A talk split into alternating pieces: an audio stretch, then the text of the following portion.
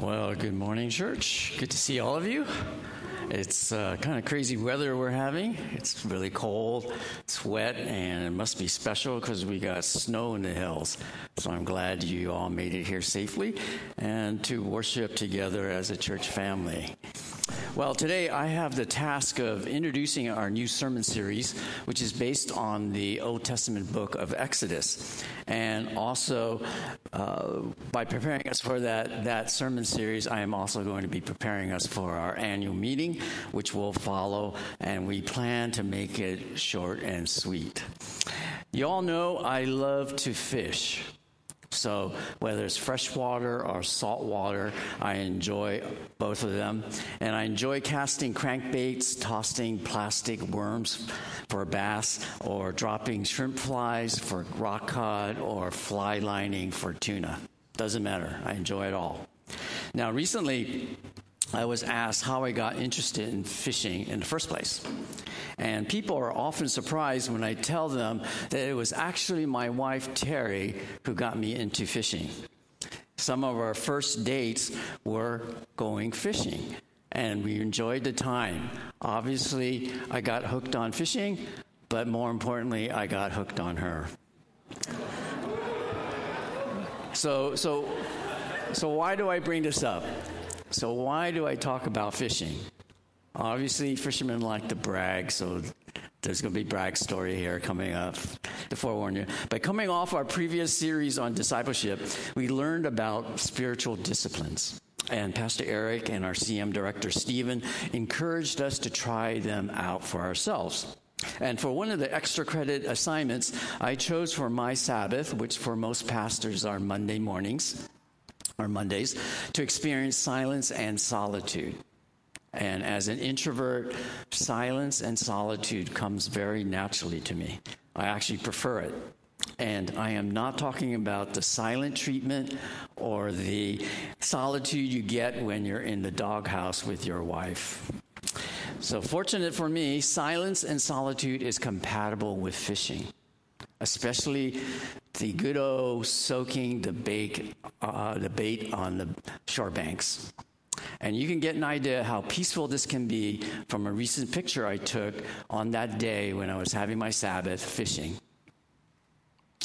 That's at a local lake near my house, like five minutes from my doorway. And I can go fishing. And it's such a beautiful place to be when the water's calm and the sun is beginning to rise. So that day, when I was doing my silence and solitude, I get this, this opportunity to actually get um, a second chance of catching a fish. And I think I have a picture of the fish I caught that day.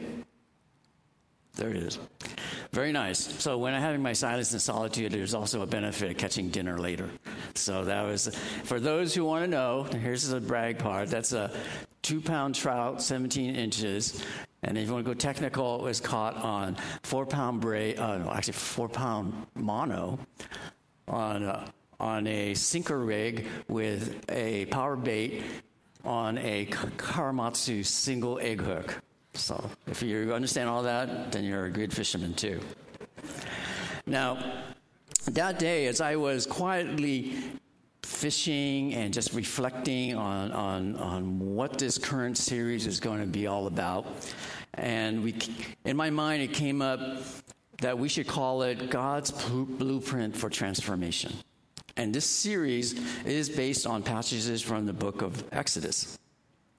And, and as a heads up, um, Pastor Ben and our worship director, Caitlin, will join me in delivering messages for the series which is based on recent staff devotionals that were led by our own Colin Tomakawa, Tomakawa of our board of directors. So during that time, we were pondering a particular question for all of us to kind of wrestle with. And during our study, we were thinking about who does God want us to be in this next season of our church life?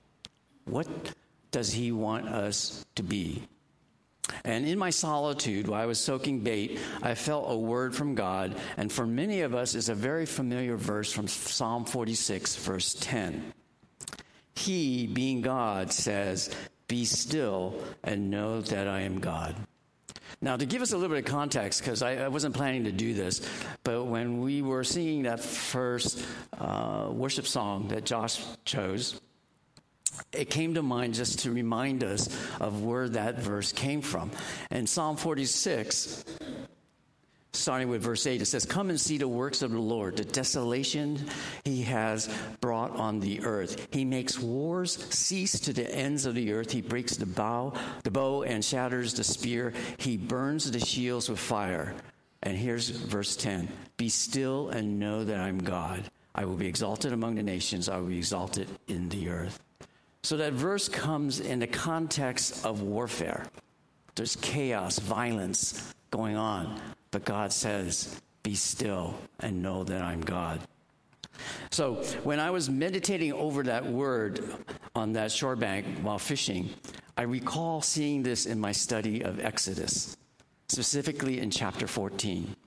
At this point in the Exodus story, Moses was preparing to lead the Israelites out of captivity from Egypt. If you remember, Pharaoh had finally relented after God had sent all those terrible plagues on the Egyptians to convince him to let God's people, the Israelites, go. But Pharaoh, at the last minute, flip flopped. He changed his mind and he rallied his soldiers to chase after them, after the Israelites, to kill them. As Moses and the Israelites were running away and were approaching the waters of the Red Sea with Pharaoh's army in hot pursuit, the Israelites panicked and felt trapped. Do you stand and fight and get slaughtered, or run into the Red Sea and likely drown? Two hard choices to be made.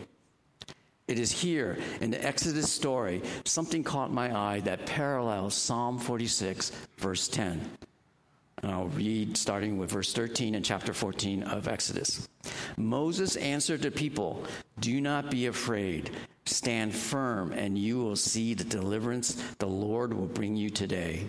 The Egyptians you see today, you will never see again. The Lord will fight for you. And this is where I emphasize the, the verses. You need only to be still. Again, God tells them here, you need to only be still. Now, I'm not sure about you.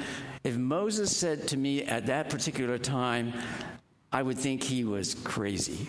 I mean, it's natural that our instincts to fight or flight would kick in. But there's a reason Moses said to the Israelites to be still and not fight. Continuing with verse 15 then the Lord said to Moses, Why are you crying out to me? Tell the Israelites to move on. Raise your staff and stretch out your hand over the sea to divide the water so that the Israelites can go through the sea on dry ground.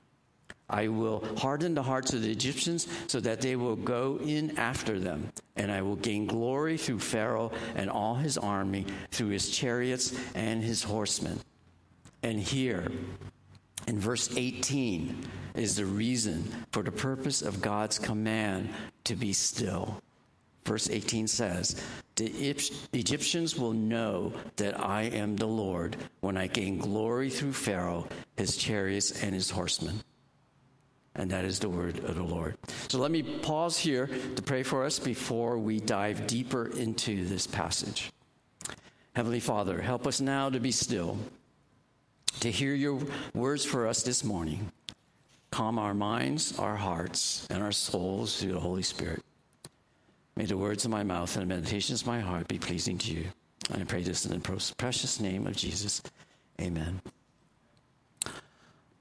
When we um, relocated from Berkeley to our previous place of worship back in 1994 to Lake Merritt, the move was intended to be temporary.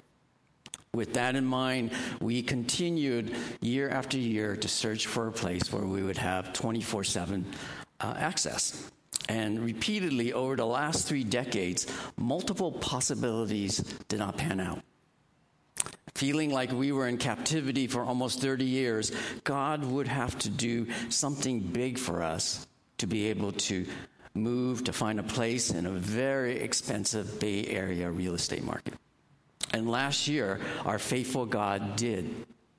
In the month of June of our 100th anniversary year, our host church decided and suddenly informed us we had to vacate in 90 days. Given our past experience in searching for property, on top of being in the midst of a three year pandemic, plus transitioning from a major senior leadership change, we knew we were facing a daunting task. Just like the Israelites facing the Red Sea in front of them and Pharaoh's army behind them. But God came through by giving us this existing church at 7900 Mountain Boulevard. God figuratively parted the Red Sea for us.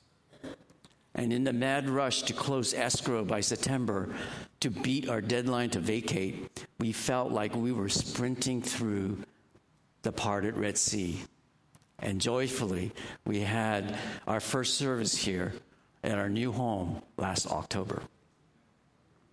As an afternote, and I don't want to relish in other people's troubles, we fortunately left our previous location just in time because with the recent heavy rains in December and January, the sanctuary and the fellowship hall at the other church is now flooded and it, it's unusable apparently from the, the water from the hills had soaked the ground so much so that water was coming up from the concrete foundation and was flooding the building back at SDA. Uh, it's, uh, you know, it's not too far to, to imagine, but it kind of parallels the Exodus narrative of the Red Sea crashing down on Pharaoh's army. Kind of wonder that, but God is good. As we look forward into our next season here, there's a great excitement among our people for all the new possibilities that can happen, all the things we could possibly do here. Yet, because many of us are naturally doers and task oriented people, the pastors feel God is reminding us to rest in Him and be still and know that I am God, as verse 10 in Psalm 46 tells us. We have been saying over and over again lately the church is not a building, but the people. And that begs the question who are we as a people, as a church? Well, for 2003, our hope is for us to be transformed people that truly know our Heavenly Father.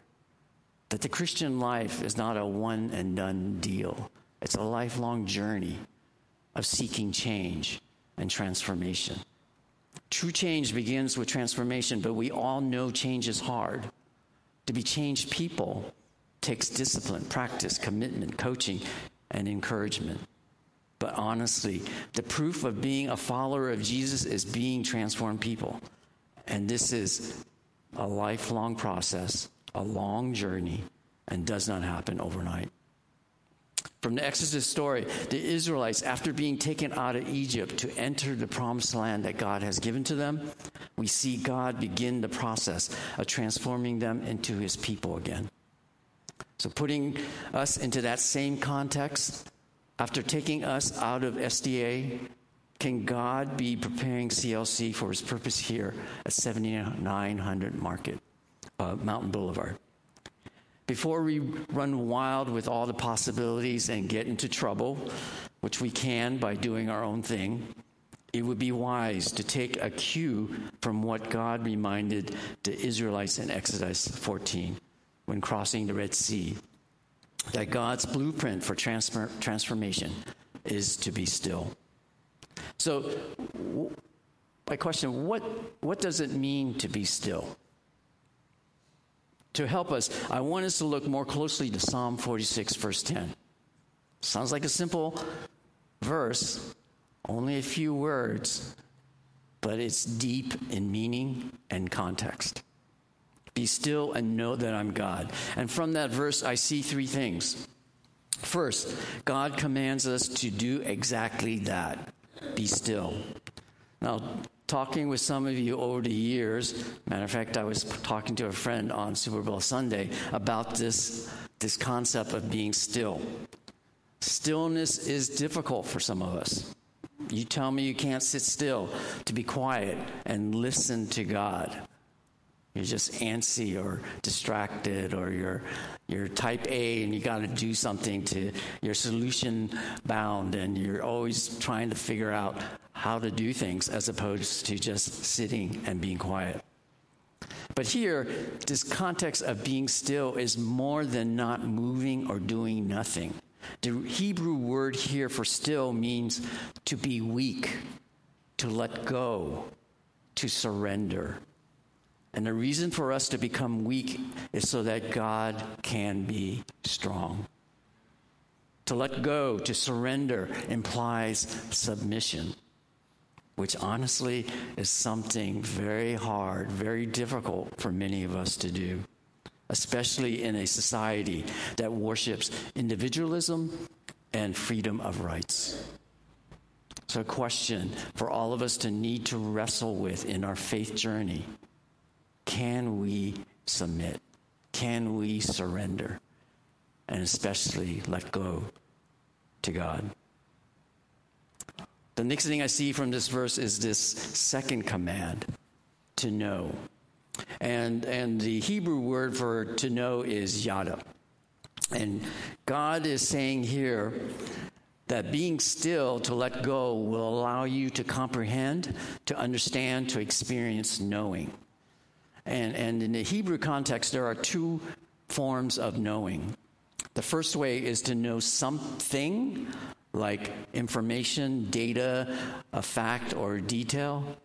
And the second way to know is to know someone, as in a relationship. And in Middle Eastern language and culture, this knowing is not superficial. It's not like being friends on Facebook which you can have total strangers, but they can be your friend. But in Middle Eastern culture, to know someone is to know them intimately and deeply, like in a covenantal relationship. God is telling us to know Him more than just a fact or a truth or head knowledge, but rather to know God in a personal relationship. Like, I can say I know Steph Curry, but I really don't. I only know him from what I see on media or when I'm watching him play on television. But I've never shared a meal with him. I never went over to his house. I've never vacationed with his family. But in contrast, I can say I know many of you because we have met personally. We have actually lived life together both the highs and lows. And that is the kind of knowing God is telling us He wants from us. And specifically, what does God want us to know?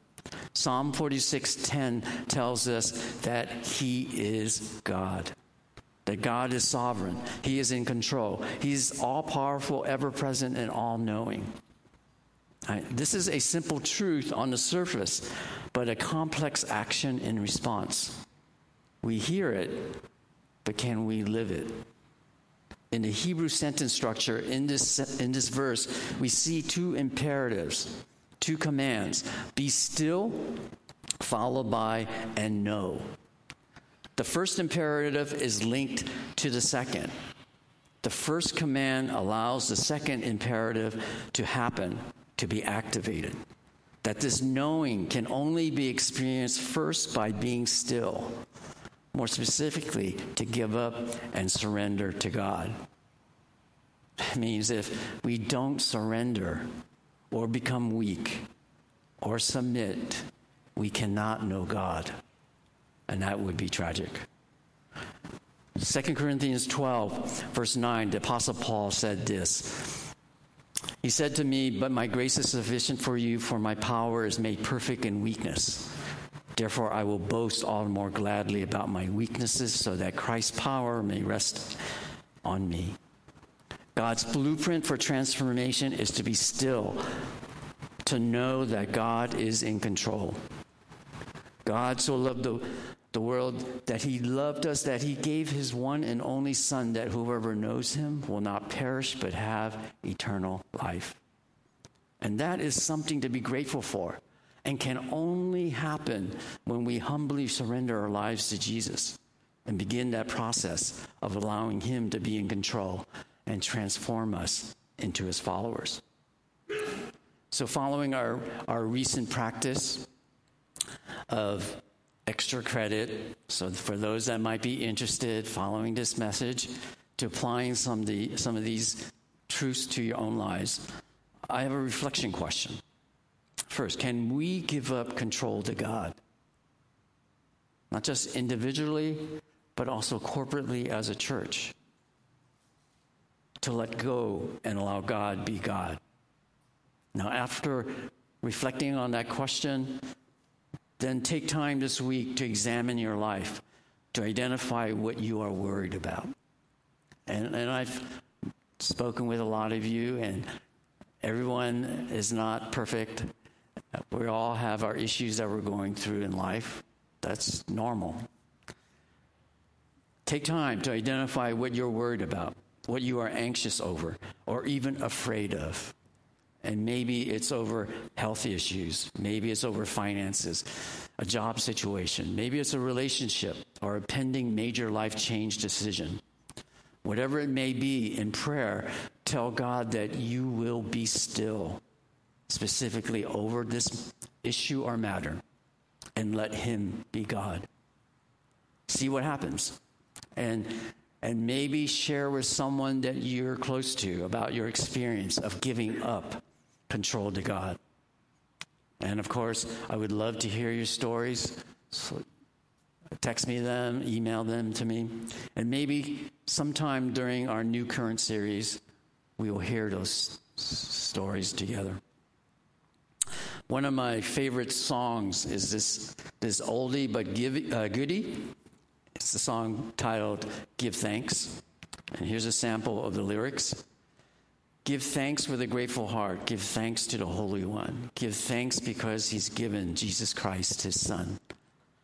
And now let the weak say, I am strong. Let the poor say, I am rich because of what the Lord has done for us. Give thanks. I love this song because I know I am broken, that I am messed up, that I cannot do things on my own, and that I need Jesus.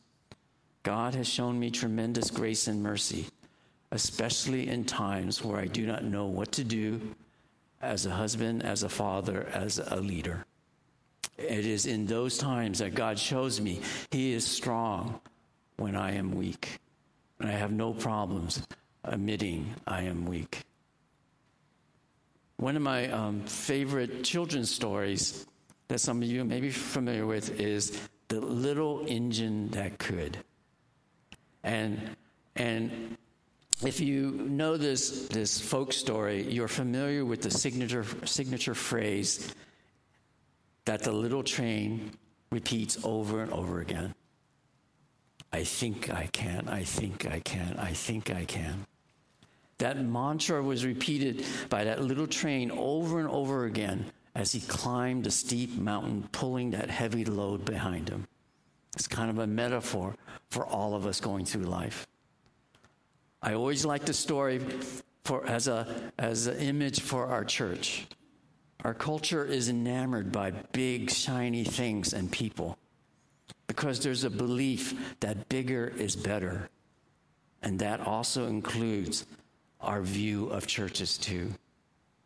But God reminds me that small things can achieve great things for Him. Because out of our weakness, God shows the world His power and glory in spite of us. Philippians 4, verse 13 reminds us for I can do everything through Christ who gives me strength. As the Israelites left, left Egypt with Moses leading the way, God wanted to transform them into his people once again. All the years in Egypt caused the Israelites to forget what God had called them to be. They were not a mighty nation, but a very weak, small people group. But God chose them for a purpose like He has chosen CLC for a purpose. In our series based on Exodus, we will see God's blueprint for the Israelites and then apply that blueprint to us. For here at CLC, our mission is to make disciples who love God, love people, and serve the world. But we often neglect the first part that it is to make disciples. Making disciples is a process, a lifelong spiritual journey. This transformation cannot be done on our own, but only through the help of the Holy Spirit. And this transformation begins by us hearing from God this morning Be still and know that I am God.